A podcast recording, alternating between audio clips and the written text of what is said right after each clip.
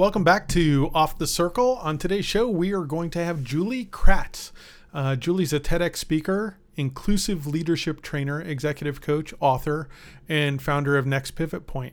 Uh, Julie's also a friend of mine, and I think the uh, the timing of this podcast is really incredible as we speak to companies about becoming more inclusive in this uh, in this time of crisis.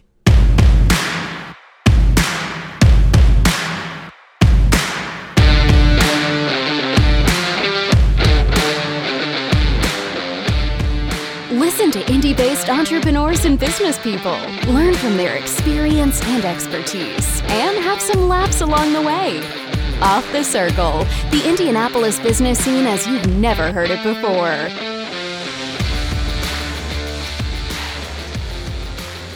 Uh, Julie was on our show uh, probably a few years ago now, yeah.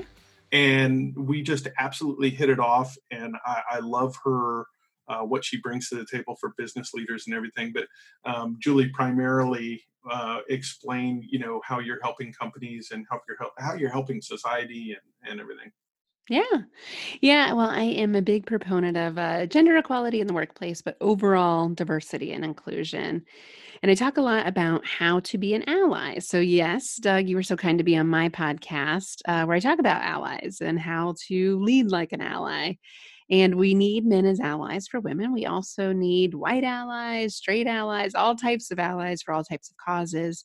Um, because at the end of the day, those that experience diversity, whether that's by race, by um, ethnicity, by your LGBTQ identification, your gender, whatever it is, uh, you're not as likely to be seen, heard, and feel a sense of belonging in the in the workplace, and you're certainly not likely to be represented, uh, especially as you go up in an organization. So that's what I help organizations with: is, hey, if who I'm doing business with or who I want to do business with, we're not exactly mirroring at all levels of our organization. How can we get better, right? Yeah. Because what we know is the upside of this. Uh, there's real business case numbers around this. There's also a real human case, but the business case says you know 87% better decisions 19% higher revenues uh, 20 to 40% higher profitability numbers when you reflect who you want to do business with. So it, it's really important that this isn't a nice to have anymore it truly is a must have in business.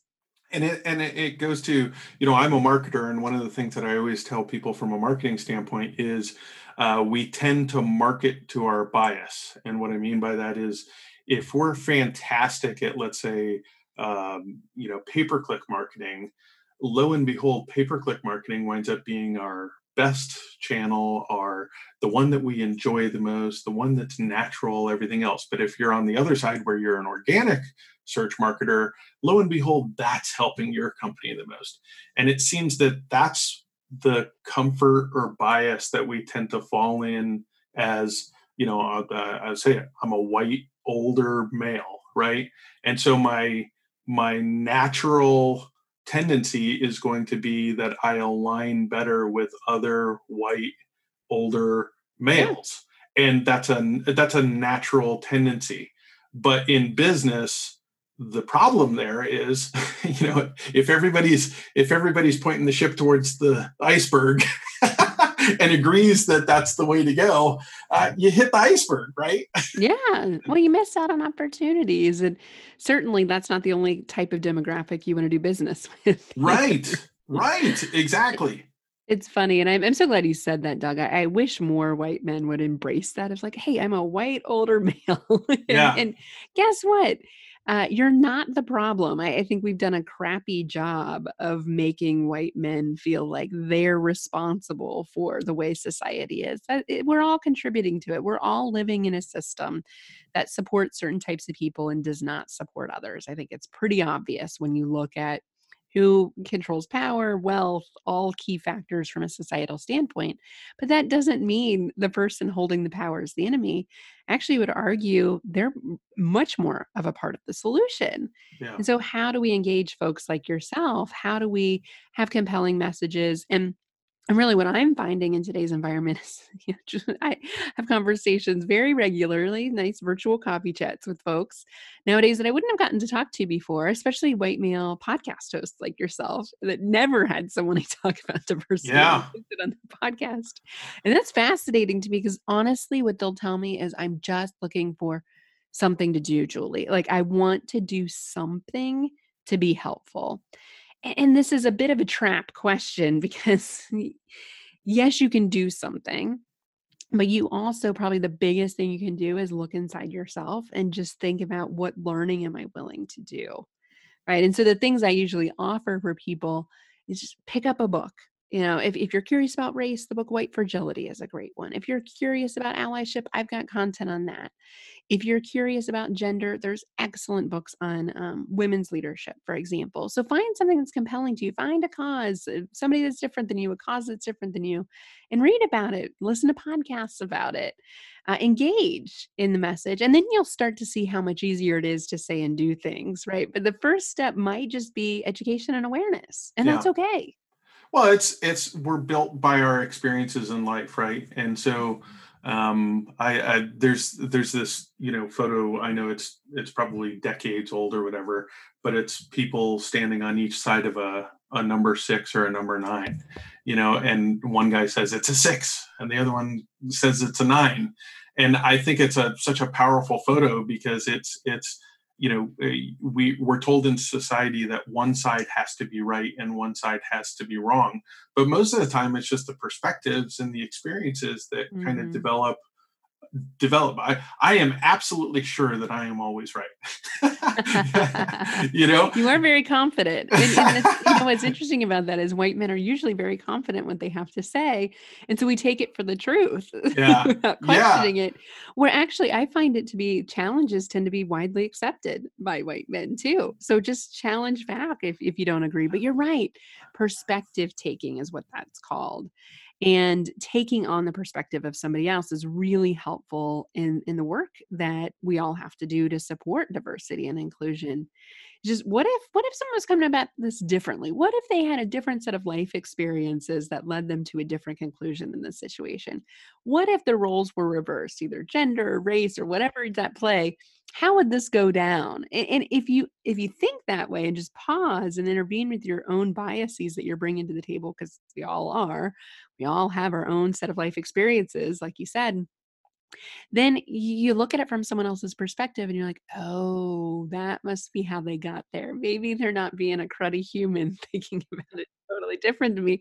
Maybe they just have a different perspective. And by the way, if I listen to that different perspective, I am likely to learn something. I am likely to get better. I am likely to come up with, we're likely together to come up with an idea that we wouldn't have come up with before. Right, right. I, I love that. I, um, an eye opener for me in my life and this is not a you know i'm not trying to uh, this is not being braggadocious or not but i had a young friend of mine uh, african american uh, that uh, unfortunately had gotten into trouble and went to jail um, came out of jail and i didn't know any of that uh, he just disappeared you know, for for a while. And then uh, one day I saw him walking down the street in Indianapolis, and I and I was like, oh my god! And I I honked at him, and I said, hey, you know, come over to the office and talk to me. You know, I haven't seen you in you know a year or whatever.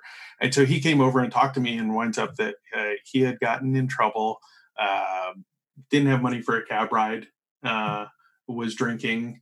Uh, and got in a fight with the cab driver who, you know, was, you know, basically you know trying to assault him because he couldn't pay you know and and so he wound up going to to jail for assault. He had a knife on him. Uh, didn't pull the knife but because he had a weapon that was you know aggravated and everything else. And so because it was alcohol related he had to do drug tests and and random drug tests. And for people that don't know i'll try to make this a quick story but for people that don't know is if that happens to you one is you you know he came out with a felony so he had a hard time getting a job. He couldn't rent a place. Uh, and then he would get phone calls. It, he had to text uh, every night um, and see whether he had to do a random drug test the next day. If he had to do a random drug test the next day, he had to pay for that drug test. Um, and he had to take time off of work. So he would get fired because he kept having to go do drug tests every once in a while. He wouldn't have money to pay for the drug tests. And so he went in and out of jail nine times during that. Now, here's the kicker he didn't do drugs. of course not. But somehow that has something to do with what happened. Well, that It's- is a great it is a well, great scenario. well, and I want to, so I went with him to court, you know, and I, and I, and, and it opened my eyes because the public defender didn't know that he didn't do drugs. The, the prosecutor didn't know that he did, didn't do drugs. The judge didn't know that he didn't do drugs. And so I kept, I kept telling, and he's a, a quiet guy, not uh, unassuming, everything else. And I kept telling him, you got to tell the judge, you got to tell the judge. And finally he told the judge, the judge looked at the prosecutor and said, you know, how many, how many drug tests has he failed? And the prosecutor goes, well, uh, I forget what they call it, non non-conformance or whatever. You know, like he was like non-conformance like nine times or whatever. And the and the and the judge said, no, that's not what I asked. He said, how, many drug tests has he failed? And the prosecutor flips through and says, uh, zero. And he goes, how many drugs tests have he has he taken? And it was like 34. And so the judge said, Why is this guy on drug testing? You know, and he got knocked off. But my point with that is that this was the trap in the revolving door. He couldn't get a car because he didn't, he couldn't, you know, pay for a license. He couldn't get to work. He couldn't, you know, and and so for those of us that have relatives that have money or friends that could lend us money or a support system uh, or uh, we have skills you know that Yeah. we could we could go uh, you know i could call 20 of my friends and come up with something that i could do for a couple hundred dollars you know Well, it's just it's such a nothing. great it's a great scenario. I mean, it's obviously a very sad story and one that I'm sure a lot of African Americans and especially African American men can relate to. yeah Flip that story, you know, put me in that cab as a white woman. right What would have happened? Even if I had a knife, right? Even if, let's just throw that on the table, right? And I was drunk and arguing. Nothing. Nothing. well you would would you would uh, you would- and and even if you had gotten arrested you would have been home for dinner right Right. you know because then I would have had friends that would have bailed me out. Yeah. Like this, this would be a non-issue. Drug testing, yeah, right. You know, and it's just when you flip the scenarios, this is one of my favorite things to do is to flip it to test it. And it works with any strange scenario. Just flip it, whether it's gender, race, you know, anything. And you start to realize how much the system is rigged, Yeah. Because what this man learned is the deck the deck stacked against me. It doesn't matter what I do. Right. Yes, I made a mistake. A mistake that I think a lot of white people have made of being Yeah. a cab with not money to pay. Like that's not a huge mistake. That's Right. actually something that happens quite a bit to people. And so that one mistake is going to cost me my livelihood. It's going to probably cost me um, my ability to my mobility. I mean, Uh, mobility is such a huge sign of privilege that I, as a white person, can go into all sorts of different spaces. I can go into spaces where I'm the only white person, and yeah, I'm going to feel a little jarred. But am I truly unsafe? right Right? You ask somebody on the other side of that, they're gonna they're gonna tell you all the things they have to go through and, Was and it what that- might happen to them. Louis C.K. said the greatest thing about being white is that you can go anywhere in history. Yeah. you can get in a time machine and come out anywhere. I have a free And- pass. and you compare notes with somebody else and like that's just Yeah. not the world they're experiencing right. and that's the part of perspective taking that i've really learned and and for listeners that are curious about that topic thought leaders it's it's uh, theresa wiseman dr theresa wiseman came up with the term and brene brown has a Oh, podcast amazing. phenomenal and all of her books are phenomenal she digs much more deeply into this topic but i think you know being able to empathize with somebody that's different than you. And that this is the point I think that we're really at racially because white people don't know how. Like you, Doug, you were just curious. You showed up, right? That's a great Right. thing that allies can do. I'm curious. Am I'm here to save the day. Right. Not here to save it, just to witness it. Yeah. I'm here to learn. And Yep. then here to learn, I can ask questions and challenge things because the great thing about especially whether you're white or male or whatever privilege you have, this is an opportunity to help. Yeah. people are going to listen to you more because what what skin in the game does he have you know why does he care about this and so when you speak out your voice is just more likely to be heard Right. you know when i speak out especially about gender stuff oh there she's using the woman card It's Right. hard by the way it's part of my identity but Yeah. Something, something you were born with. yeah. yeah, it's not a black card. Like there's Yeah. no card game being played here. No one's winning. Right, right. Yeah. But people don't value what I say because they see that I'm affected by it and and and then you can get into the victim mode. You know, there's all sorts of things that go into it, even though that's not my message. But when you talk about it, people listen. And so this is this is really, I believe, where we are at as a society, a pivotal time to engage white men, especially in the conversation. So thank you. Thank you for that story. I think it illuminates what what what people like you can do. Well, and and uh, truth be told, I think I said this on your podcast. I was scared crapless being on Oh, your podcast, right? Because because I didn't I didn't you know, I, and it was because of all of those experiences and Mhm. presuppositions and everything else. And then when you broke out the word ally, I I everything relaxed, and it was and it was because um, you know for people that don't uh, don't uh, well I think people know that listen to me, but Jen Jen Lisak was or Jen Golding now you Yep. know was my my business partner with DK, and I purposely sought out a woman. Um, it wasn't because I wanted to you know publicly have this you know you know- this persona or anything but it was that i knew that i had weaknesses just as a as a man um, that that put me behind from a from a how am i to how am i to work? In the marketing industry where probably 80% of of the staff are women right?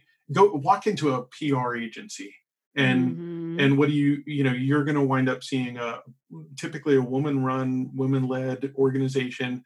How am i going to relate and and do business with these people if i don't have that perspective you know internal?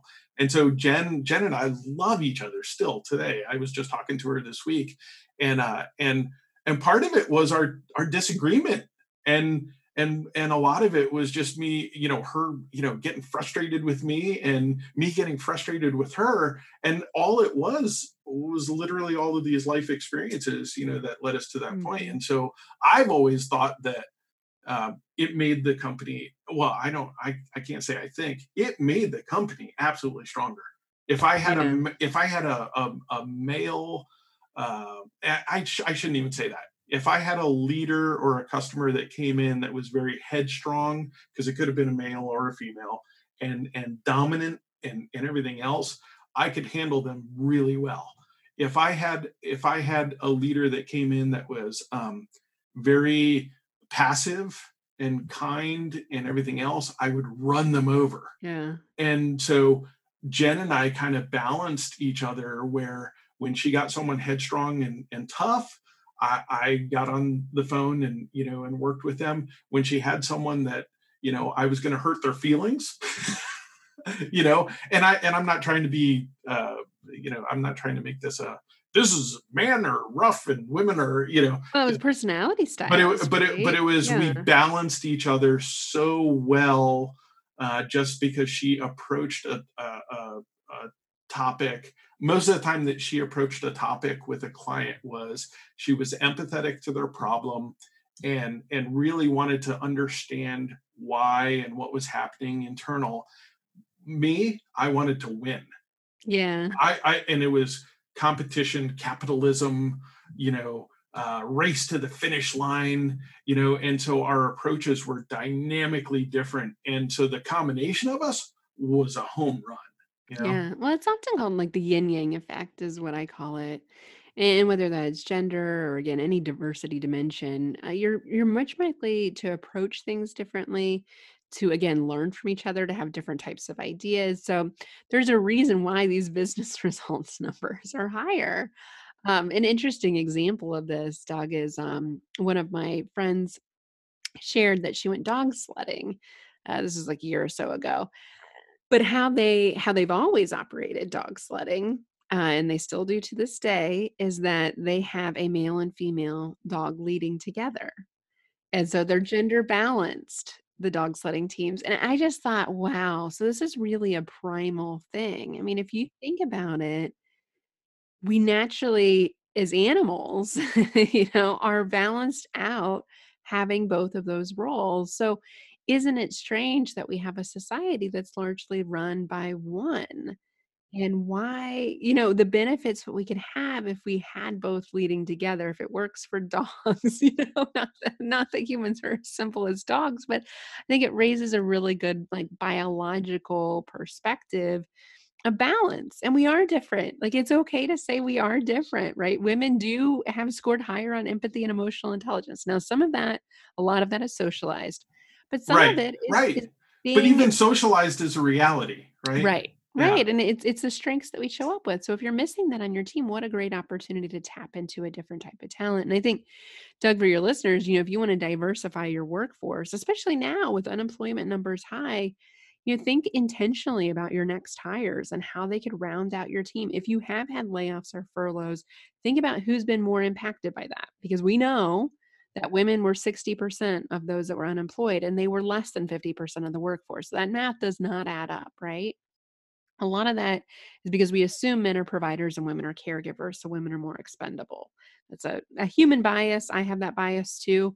I got to check myself on that because it's certainly not the landscape of the working world in 2020, but we still think like that. People of color, uh, much more unemployed um, than those that were white and affected by this. So, really, as you reset and hopefully as the economy comes back, be very intentional with your hires because you can get, you can recalibrate, use this as an opportunity to recalibrate your team and build in more diversity. In, and it happens intentionally. It does not happen just by sheer chance. You know, I rarely hear of organizations like, yeah, we're just so diverse just because we it happened. It, is, it doesn't work that way. You got to think it through. And that doesn't mean making exceptions or you know somehow there's this- exactly there's Yeah. this weird bias out there like i have to lower the standard for diverse talent I'm like, right what are we saying there yeah exactly. what are you implying? How do you know that? Right right it's just again it's it's these people that are different from you are not going to be in your circles. Exactly and they're not going to So- have they're not going to go to the same college that you went Yeah. to. They're not going to have the same exact skill set and credentials. Like isn't that good? They have something different why would you want someone just like you? But back to what you said doug earlier we are attracted to people just like us and it's called affinity bias. It's a form of unconscious bias and all humans have this at least some of the time where we we we spend time in social circles with people like us. So one great tangible thing you can do as an ally is just take an inventory of who you spend time with. And think about top five people I choose to spend time with, not maybe not your immediate family, you know, but the people you actually decide I want to spend time with. And especially now, isn't it real telling right now? Oh my spending time- goodness, yes. it really Yeah, is the foes and friends. that's why i'm being so quiet julie but it's really magnified right now. So just do the top five in your head and think about it. Are they like me? You know, if you're like me three years ago and I'm in my mid 30s, I had arrived at a place in my life where shame on me, it was white women that were business owners that were mothers. Hmm, just like me, you know? And what and, and part of that was I felt shame in admitting that. And then I went to one of my friends, a woman of color, and just asked her, like, what can I do? Like, yikes, this is uncomfortable. And she helped me. yeah like, here's who you need to talk to. This is the books you need to read. Have you gone to this networking event? Have you thought about this, this, and this? Like, oh, well, like those are easy things they can do. And I'm proud to say, I mean, I haven't arrived. You don't get to arrive as an ally. I'm, I'm learning on the journey, learning too. But you can absolutely change that. Like that, networks are in flux all the time. You can build in diversity. And I have to tell you, it, I'm so thankful now that I have people I can talk to about hard things that I wouldn't be able to talk to those white women about before um, that i have a more diverse network so that i can learn more Yeah. Well, I, I think the key there is intention, you know, that as long as you utilize that intention, you can really, really go after this from a different, uh, you know, seek a different perspective. And it's going to take, it just takes work, right? I mean, our comfort zone is not there. So our No. comfort zone is the the opposite. And so I love that. I, you don't learn when you're comfortable it's impossible uh, like the learning journey i mean think about the last time you learned something hard were you really frustrated i know i get really frustrated and then you think on the other side of it i just remind myself i've done hard things before and it worked out right especially now we're, we're doing all of us are doing a lot of hard things right now uh, this this will be a bellwether for me in the future to be like, hey, if you got through 2020 as a small business owner, imagine the things you can do. But it requires you to pivot. I mean, we really we cannot the status quo doing the same thing expecting different results. We all know is the definition of insanity. It requires a pivot. If you want something different, you've got to be willing to do something different. Yeah, I I think that that's a you know currently we talked you know before the podcast where we were just talking about you know kind of economically with the collapse you know around the lockdown and pandemic um, you know the 40 million people out of work um, there's uh, again i'm not going to say this is the reality but there's i do think that there's a tendency that if you're a business leader and you're kind of gruff and and maybe you're a, a white male capitalist and I'm, I'm i'm not trying to to paint a picture here. I'm just saying that if if you don't really care about your employees you just care about getting the work done um, these economic hard times are amazing for you because you know that there's a line of people 100 long that want the job there. And so you can lowball people you can pick whoever you want you can do whatever you want. And and to your point that's very short term thinking for one thing. Long term it's going to hurt your company. Uh, we know that like you said statistically.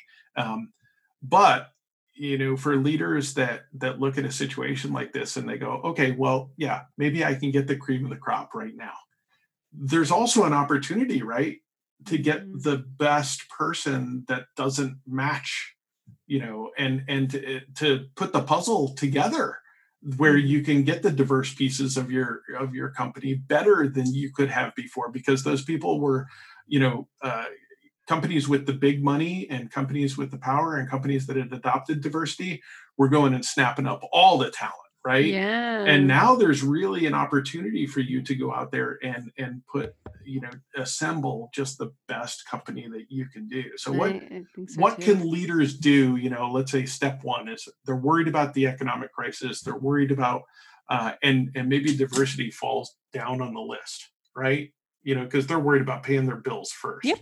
um you know well is it is it intention again? You know what what can what can they do to kind of bring that to the surface and say you know what? This is as important uh, as i'm looking at my economic vi- viability.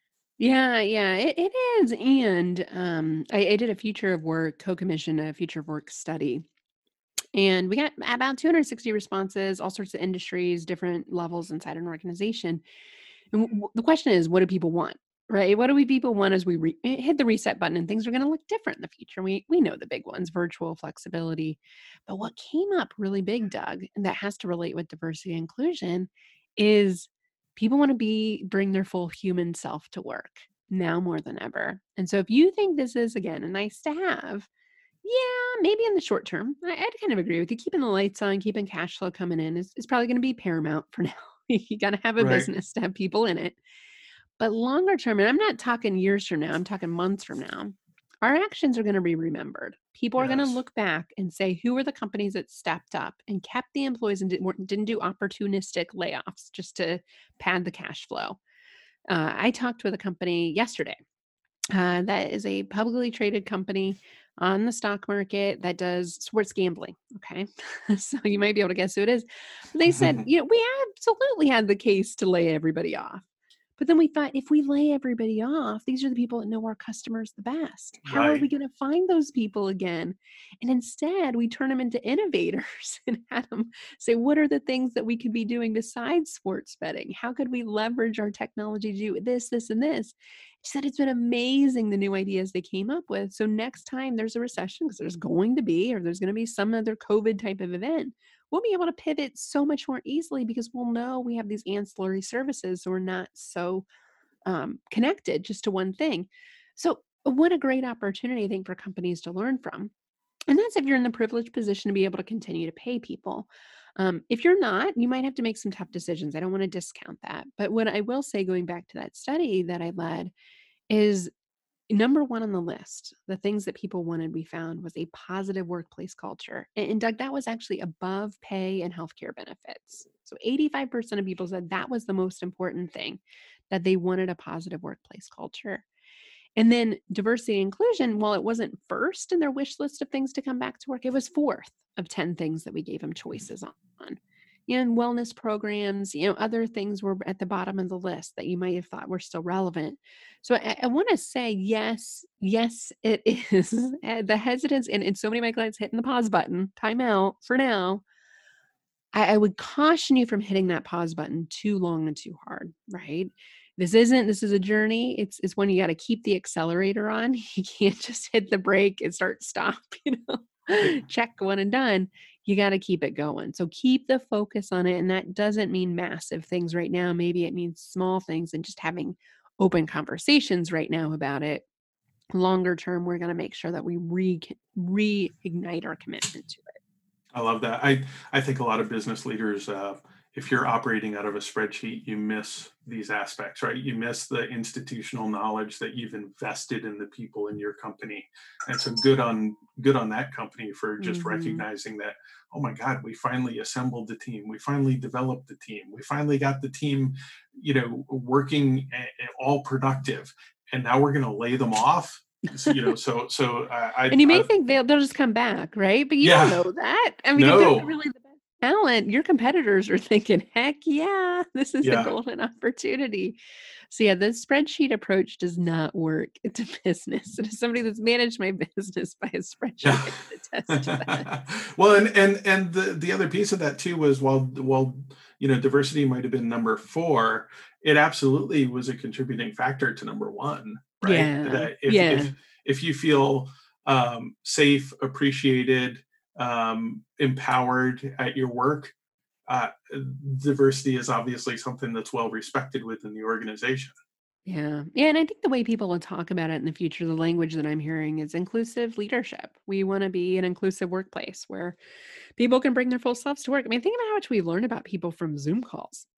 Yeah. I mean, you really get, you get to see their pets, their working, yeah. their home, I mean, yeah. their family. I've heard so many people say I've gotten to know people better during this time. And that really begs the question why? Why were we waiting so long to get to know each other? And on the other side of this, our humanity is what really connects us. And so thinking about how to leverage this and not just go right back into the the grind again, how to be really intentional with creating these experiences where we continue to get to know each other as real human beings in the workplace. Yeah, that's that's a fantastic lesson. Julie, I love talking to you just because you you don't make me feel bad. you know, the white guys have said it to me a lot. This is, I will say, there's been a silver lining of all of this. Has been I've gotten to talk to people I don't always talk to because it's so easy for me to be on female podcasts, you know, other diversity podcasts. But this one, I these strike my curiosity because your listeners probably don't hear about this stuff very often. And to your point, I think you get a lot of shame of like you're the problem, you know, like you didn't say that right, and I just can't take that approach. Um, and i don't think i don't think most people want to they're just dealing with the pain you know the women that eh, you may have experienced over the years that are polarizing like they probably have their own personal pain that they're dealing with. They've dealt with people like you and you remember they remind it and is it triggered so a man out there if you've gotten that message it's not intentional it's probably because someone's dealing with their own thing that they're projecting on you so it's it's usually not about you well and, and it's and it's projection but it's also you know we tend to clump these stories right yeah. you just said before that when you start to know someone personally you know it starts to open up and and so when we when we read an article that is you know um, you know it's focused on gender it's focused there's always stats in there right and the stats yeah. always the stats always point to this is the problem you know and and so and then you sit there and go wait a second i'm I, I'm not the problem. I'm, like, I I'm promise. Yeah. yeah. And then, like, then it's like, I don't want to talk about that because I'm going to say or do the wrong thing. And then they're going to think I'm the problem. So it's a self fulfilling thing. We've really got to rewrite that narrative. Like now is the time. Um, we need all allies, especially the ones with the loudest voices, the ones that are going to be heard the most. And that is white men. So I commend you for, you know, doing the uncomfortable stuff and talking about this stuff. And, and, uh, a listener if you don't have to be perfect with this, you don't have to be perfect. Just listen. That's really all you have to do. Step one, just listen, be curious, be willing to learn. Um, we don't need perfect allies. We don't. And if you said you're perfect, you're not. Like just let people be who they are and show up authentically. That's fantastic. Now let's let's flip the coin. We've talked about leadership, you know, quite a bit here. Um, let's talk about the reverse. Let's let's so if you're um, you know someone that feels marginalized uh, someone that feels like you're not being heard and now you're unemployed. You're you know and and a significant portion of that 40 million people that just lost their jobs are this right?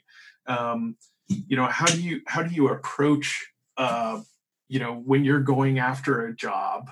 Uh, because I'll, tell you uh, you know just personal experience if if i want to hear your differences i want to hear that you're you're differentiating yourself from all the other candidates you know? And so things like where you went to school and how you grew up and and uh, race gender you know those are all important you know? And and i think we tend to gloss over we're like I'm not going to talk about any of that stuff, you know, yeah, because bring I, your because differences to the table. Like you said, they're differentiators. What what can I bring to the team? And I, I think it's it's it's okay to candidly talk about that. Like as a woman, I have this perspective, or I notice that a lot of our customers are A, B, and C. You know, I I've I can represent those things. So really calling attention to your unique differentiators now more than ever. And, and I think too, the other thing that marginalized groups tend to do is un- not underscore their transferable skills. I've never done this exact thing before. Women historically do this all the time. You know, men, you hit 90% of the or 60% of the the criteria on a job description I'm applying. You know, women or they're like 90, 95% they want to hit because they think they're actually requirements because that's what it says on the list. Oh my God, you just um nailed it. I told my daughter that same exact thing. She was like, well, but I have a PR degree. I'm like, they don't care. No, you know? no. So don't worry. Don't worry. And, and being able to tell that story of, yeah, I have a PR degree, and that brings these skills to the table rather than excusing, oh, I just have this PR degree. Right. Uh, it's how you frame it, it's how you talk about it, and think about the the experiences you've had that are like that. And for women right now, there's a real caregiving crisis uh, in our country um, with e learning and now going to the summer months but not having access to day camps and things that women traditionally li- relied on. And women are 70% of primary caregivers. This is a big deal. But all of the things you do to run a household, holy smokes, there's a reason that women can do multitask really well and project manage. And so being able to tell that story of running your household finances and how you can run a budget, you know, there, there are things that are transferable between work and home. And I think we're starting to see that line get so blurred and men participating more in the caregiving. So this is a really good time to challenge those assumptions of it had to be done in a corporate environment for it to count. Did it? Why? you still have that skill and there you know compounding that is is the fact that consumers and businesses alike are now looking at other partners and companies that they wish to do business with. Uh, mark schaefer is a, is a good friend of mine and he writes about this quite a bit you know that that companies are are now being very public about their approach to diversity very public about um, even political you know activity and everything else. The reason why is because they want to you know relate they they don't want to just be a brand they don't want to just be a logo because a logo can be replaced by the next logo um, but but if they can show that they're human if they can show that they're they care that they relate then the opportunity from a from a consumer standpoint is now all of a sudden people build a personal relationship with your brand yeah. and and and so there's there's great opportunities there from a business perspective as well so mm-hmm. When people remember how you feel right? You mm-hmm. remember how you feel with an experience of the brand that's why brands are so impactful. It's it's not the tangible bullet points and you know vectors and data it's the feeling you get from the experience of, of that brand. It's the brilliance of coca-cola right? Every event every event every event that you go to has a coca-cola sign. Why not mm-hmm. because you're going to go buy a coke it's so that you remember how happy you were at the event and yep. you align that with with that brand yeah, and when you have a diverse team like that, the feelings you create, right? You're more likely to invoke those feelings across different types of people, especially the ones you want to attract into your business or community. Well, this is uh always enlightening and I I do want to encourage people. I know you didn't come on here for it, but um you've written two books now. Three, actually. Three, so we met back in the day when I wrote one about how male allies uh, can help women with gender equ- partner with women with gender equality, and the latest work is Lead Like an Ally, and it's a, a tale of corporate America and how to facilitate inclusion. So For those that want to lead like allies, I encourage you. Both are simple, short reads, um, but also told in the form of story. Um, so you can learn from other people's stories, much like we did in our conversation today. And each have toolkits so that you can embark on your own journey and uh, take some steps for positive change that's fantastic and we will put that uh, those links in the show notes as well and then um, and for people that want to you know contact you if they are seeking assistance maybe with transforming their business um, where can they get a hold of you? Yeah, nextpivotpoint.com. I've got tons of resources. I have my podcast, video series, blogs, you name it. You can get all the free resources there. Um, and follow me on social media. My handle's Next Pivot Point as well. And I post daily on LinkedIn at Julie Kratz, K R A T Z. Yeah, well, it's it's always a pleasure, and I I um, appreciate call, calling you a friend after all these years.